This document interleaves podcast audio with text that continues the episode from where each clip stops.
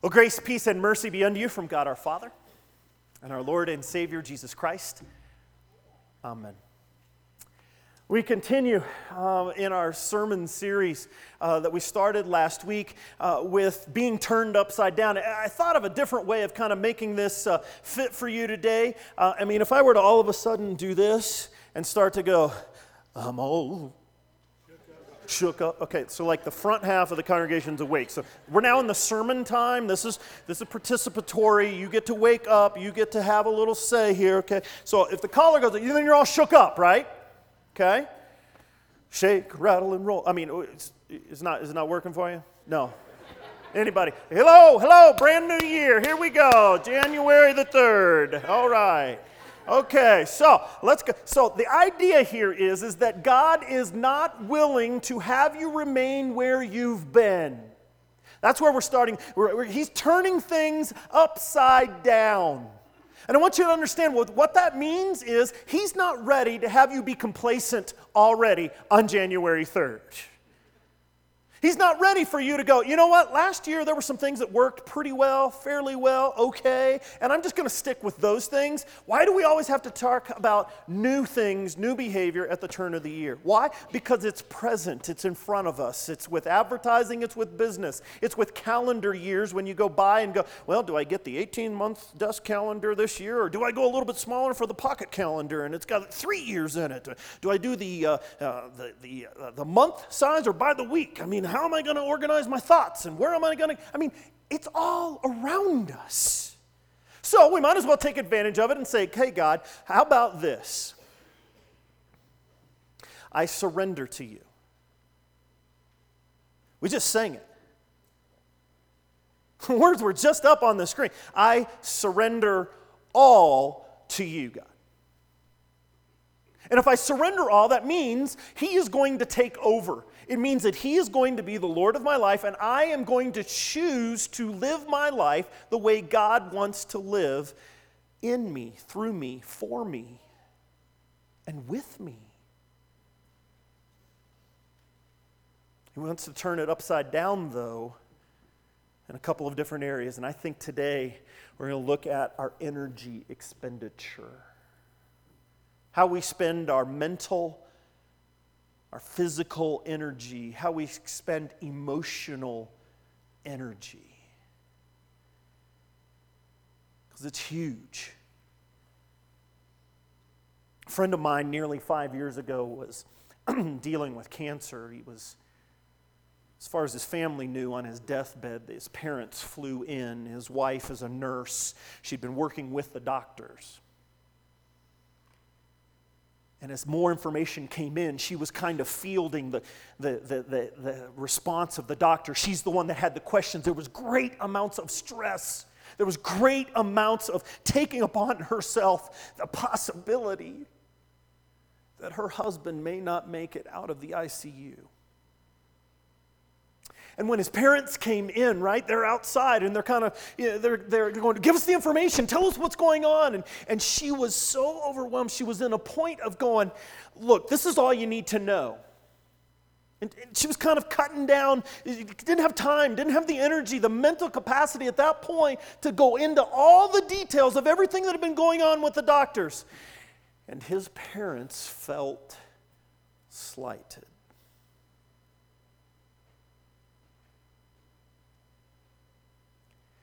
My friend made it out of the ICU. He's recovering very well. But guess what is still broken? A relationship between his parents and his wife. And I think it's a picture, it's a picture of the weightiness of what sin does and the emotional entanglements and the emotional things. I mean, it's family. You're not getting away from family, right? And it's tough. He called this last week, shared the story.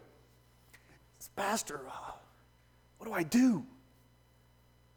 You, you got to knock this crap out of the park. I mean, you, you got to get on this. We cannot be allowing your parents and your wife to be at odds for another four and a half years. We've got to get on this. You got to change things up. And I don't care whatever you've been doing isn't working. He's like, tell me about it. He's like, can't you just, can you come down and like mediate between my parents and my family? I was like, awesome. Florida, first week of January. I am so there. No, that's not my circus. I'll explain that a little bit later. Here's the point God wants us to put our time and energy where He has us, and there are certain important things in our life, and there are many unimportant things in our life. So let's see what the psalmist says about this. In verse 1. Listen to my prayer, O God. Do not ignore my plea. Hear me and answer me, right? The psalmist is just like our prayer. He prays the same prayer we do. Oh my gosh, life is coming down. This is junk. Hear me, God. It's overwhelming. Next, my thoughts trouble me, and I am distraught at the voice of the enemy and at the stares of the wicked, for they bring down suffering upon me. They revile me in their anger. Maybe it's not family for you. Maybe it's a boss. Maybe uh, um, it's children. Maybe it's uh, some place that you play, or maybe it's traffic, or, or maybe it's a place where you shop, but you're sure that there are enemies that surround you. And what they try to do is they try to suck you dry of the energy you have man they can they know how to needle you. They know how to poke you. They know how to push your buttons. And they try to get in on your life in such a way that you get sucked right into your man I'm, my life's just full of drama. Do you know why? Because you pick it. You know how i know? Because i do it too. I do it and I, I look and I hear the psalmist and I go, man, my thoughts trouble me. I'm distraught. The voice of my enemy. And people talk trash. They talk junk. They talk about what they don't know that they're talking about. They butt their life into my life and it takes energy. And I let them do it. And so do you. Next verse. So much so that my heart is in anguish within me. The terrors of death assail me. Fear and trembling beset me. Horror overwhelms me. You say, try new things, set new goals. I haven't even completed the stuff from last year. I haven't even reviewed, I haven't even packed up Christmas yet.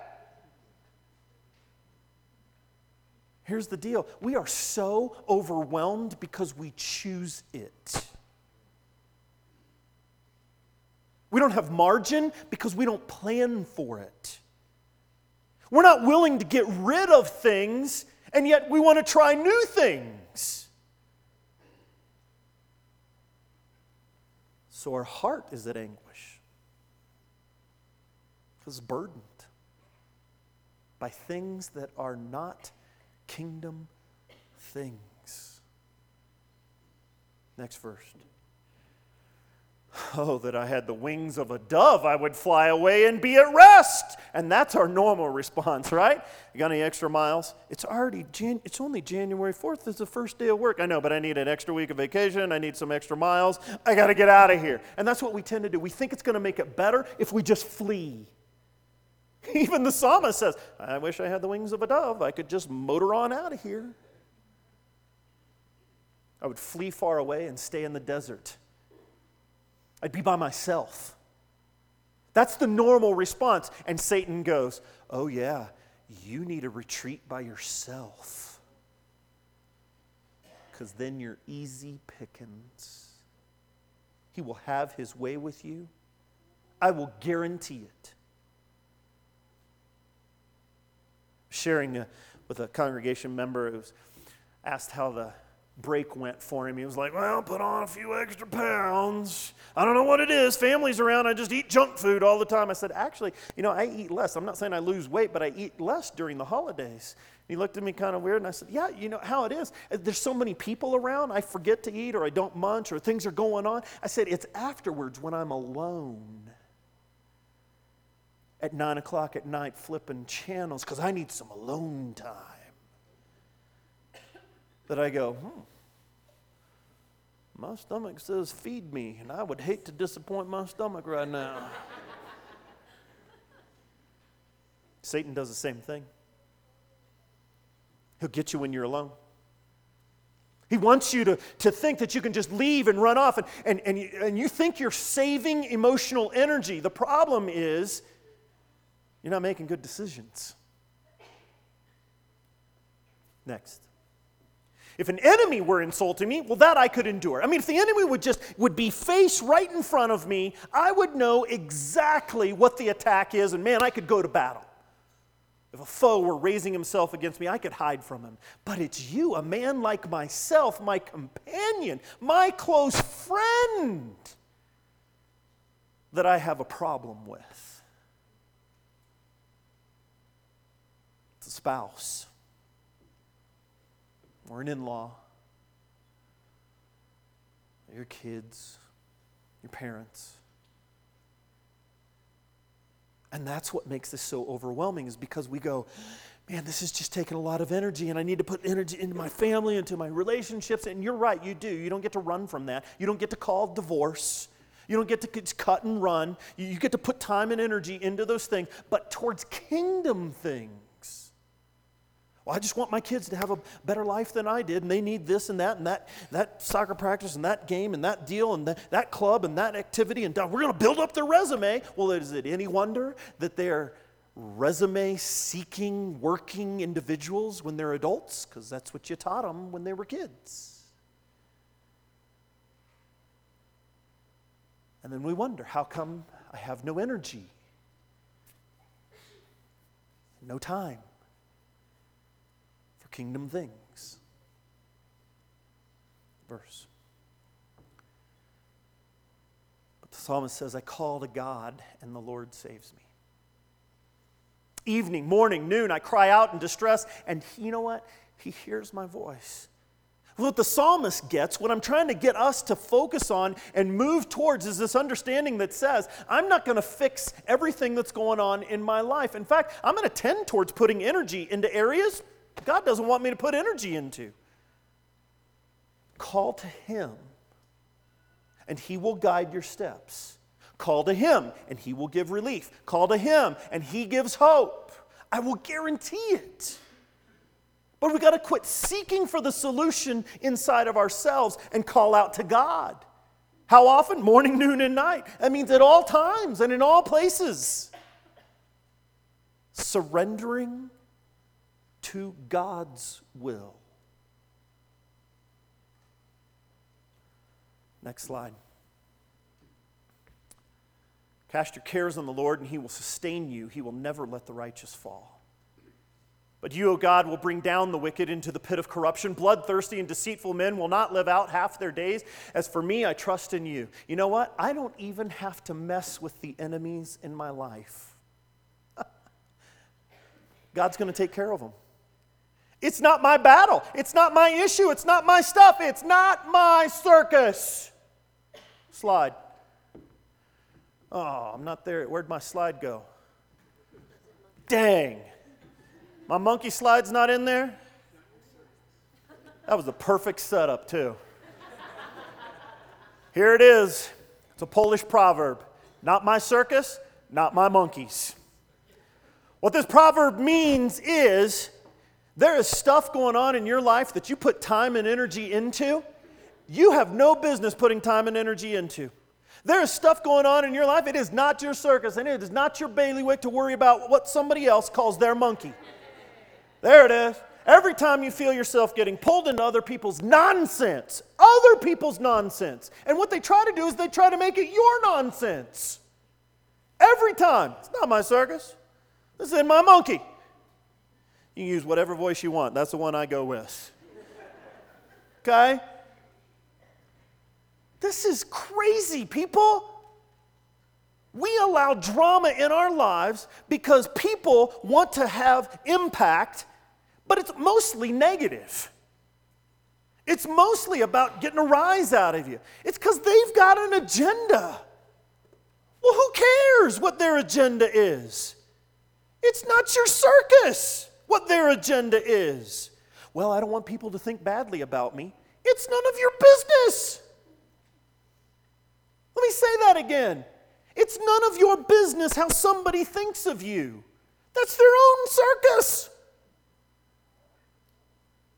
Morning, noon, and night, we call out in distress to God and say, God, I want what you want for me, not what every other joker in my life wants for me. It's none of their business what you're doing in me and through me and for me. Now, I don't mean we shut down. I don't mean that we don't engage people. I'm saying quit putting emotional energy into people that are trying to run your life.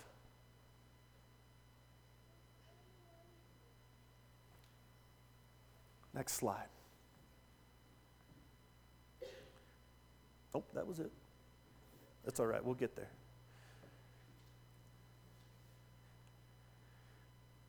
Some of you,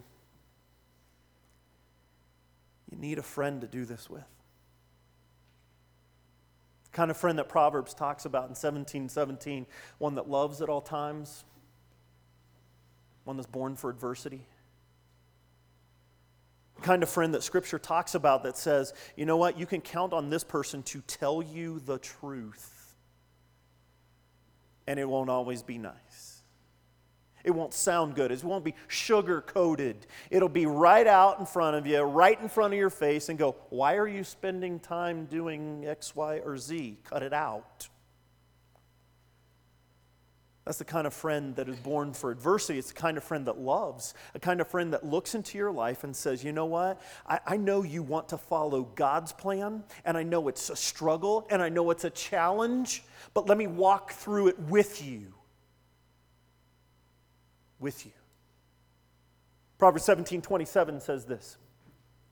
A cheerful heart is good medicine, but a crushed spirit dries up bones. This is why you need a buddy. This is why you need a friend to walk through with you to lift you up, to make you realize there are things to be cheerful about. It's not all doom and gloom. Everybody else's doom and gloom circus doesn't have to be your circus. That's what we're talking about. A cheerful heart is good medicine, one that can endure chemotherapy and say, God be praised, I'm here today. One that can say, you know what, oh, we're fighting at home, but I got to tell you, I know my spouse has got my back. It's contentious, things are difficult, they're challenging, but I know, I know we're going to work through this. That can lift up a heart. But a crushed spirit dries up bones. So be careful, or your hearts will be weighed down with dissipation, drunkenness, the anxieties of life, and that day will close on you unexpectedly like a trap. Be careful. Don't let this world and everybody else's circus get in on your life. It's imperative that you are careful with your heart that you spend emotional energy on things that matter to God, not just you. Next. Do you not know that your body is a temple of the Holy Spirit who is in you, whom you have received from God? You're not your own. You were bought at a price. Therefore, honor God with your body. You realize what price we're talking about. Jesus Christ became flesh and died for you. He ransomed you. You who are condemned in sin and deserve eternal damnation, Jesus paid the price. Washed white. And therefore, your body doesn't belong to you anymore. Which means your emotions don't belong to you anymore. Which means the way you approach life doesn't belong to you anymore. It means God is in control and God wants to change and God wants to transform. Trust in Him, the psalmist said. Next. Physical training is of some value. Uh, godliness has value for all things, holding promise for both the present life and the life to come. This is not a verse to tell you to get to the gym. It's a verse to remind us that yes, this is God's temple, but you know what? We're all made differently, and God makes a bunch of different shapes, sizes, and weights. You need to be okay with that. You need to be okay with that. Because somebody else's workout schedule is not your circus. It's my friend Mike Gegline's circus. He gets up early and does a workout. I'm not doing that workout, Michael. But that's his circus. That's his monkey.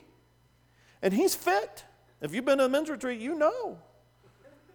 But it's not my circus. I don't have to meet or match Mike. This is between me and God. Next verse Dear friend, I pray that you may enjoy good health and that all may go well with you, even as your soul is getting along well. I'm more concerned about your soul being at peace. I'm more concerned about the time you spend not being so, so worn out that you can't pray or read God's word, or fellowship with other Christians, or invite an unbeliever over. Yes, it takes time and energy and effort, and those are the things where God would have you spend your energy but not on other people's drama, not on other people's issues, but rather on your soul. I wonder if I'm spending my days right. I wonder if I'm utilizing my time well. Well, is it on your soul? Then good. If it's not, I'll challenge you to give it up. Amen.